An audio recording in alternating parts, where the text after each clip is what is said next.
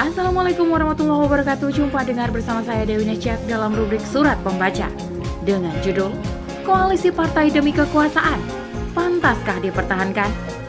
Oleh Sri Retno Ningrum. Sudah menjadi kebiasaan dalam sistem demokrasi yang diterapkan di negara ini Khususnya ketika menjelang pemilu. Partai sibuk mencari koalisi demi kekuasaan atau jabatan Padahal, partai-partai dalam sistem demokrasi memiliki asas dan tujuan yang berbeda-beda, sehingga partai tersebut bersifat pragmatis atau berubah-ubah sesuai manfaat yang diperolehnya. Selengkapnya, tetap di podcast Narasi Pos Media.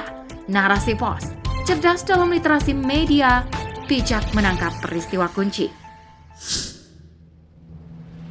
Meski pemilu 2024 masih dua tahun lagi, namun mencari koalisi sudah ramai diperbincangkan oleh partai politik. Hal ini terlihat dari langkah koalisi Indonesia Bersatu mengajak PKS untuk bergabung pada koalisi tersebut. Namun, Sekretaris Jenderal PKS Abu Bakar Al-Habsi menyatakan bahwa PKS saat ini tidak mau dikunci soal koalisi. Abu Bakar menambahkan bahwa dalam pemilu 2024 mendatang, PKS akan mengusung pasangan capres-cawapres yang potensial menang dikarenakan PKS ingin berada di dalam pemerintahan. Di sisi yang lain, pada acara milad PKS ke-20 di Istana Senayan, Abu Bakar Al-Habsi mengatakan kemungkinan berjodoh dengan parpol lain untuk pemilihan presiden 2024.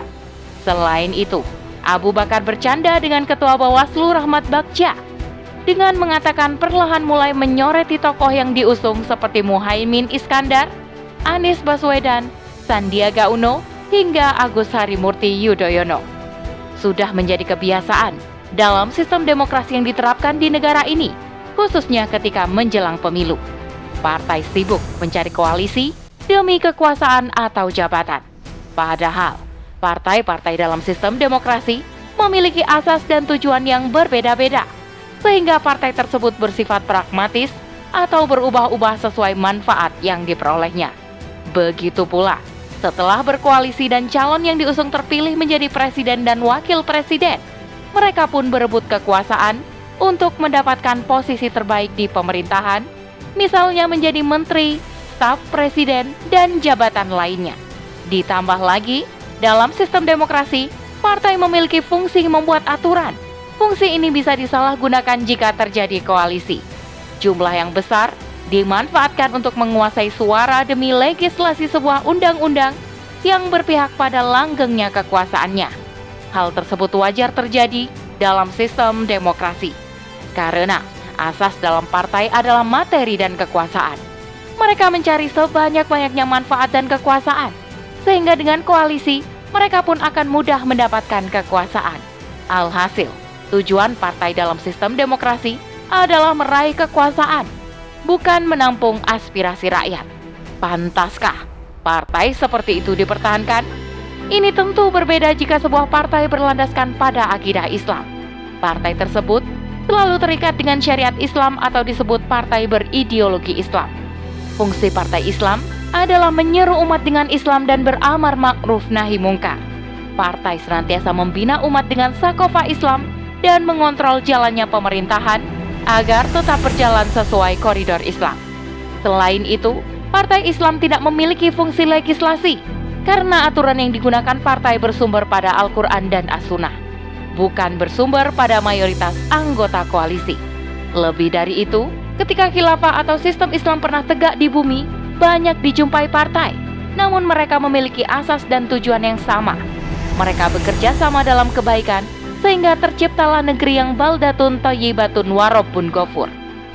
Sungguh, sudah saatnya umat sadar bahwa partai-partai yang berada dalam kubangan demokrasi hanya bekerja untuk kepentingan mereka sendiri, bukan kepentingan rakyat. Sebaliknya, marilah kita berjuang dengan segenap kemampuan yang kita miliki untuk memperjuangkan kembali sistem pemerintahan Islam dalam bingkai khilafah Islamiyah. Dengan khilafah, maka akan ada partai-partai yang senantiasa membimbing umat agar hidup sesuai aturan Allah Subhanahu wa taala. Alhasil, umat terbaik kembali terwujud. Sebagaimana firman Allah Subhanahu wa taala dalam surah Ali Imran ayat 110. Kamu adalah umat yang terbaik yang dilahirkan untuk manusia, menyuruh kepada yang ma'ruf dan mencegah dari yang mungkar, dan beriman kepada Allah Subhanahu wa Ta'ala. Sekiranya ahli kitab beriman, tentulah itu lebih baik bagi mereka. Di antara mereka ada yang beriman, dan kebanyakan mereka adalah orang-orang yang fasik. Wallahu a'lam bishawab.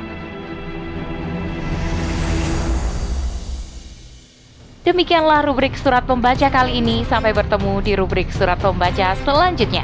Saya Dewi Nasjak pamit undur diri. Assalamualaikum warahmatullahi wabarakatuh.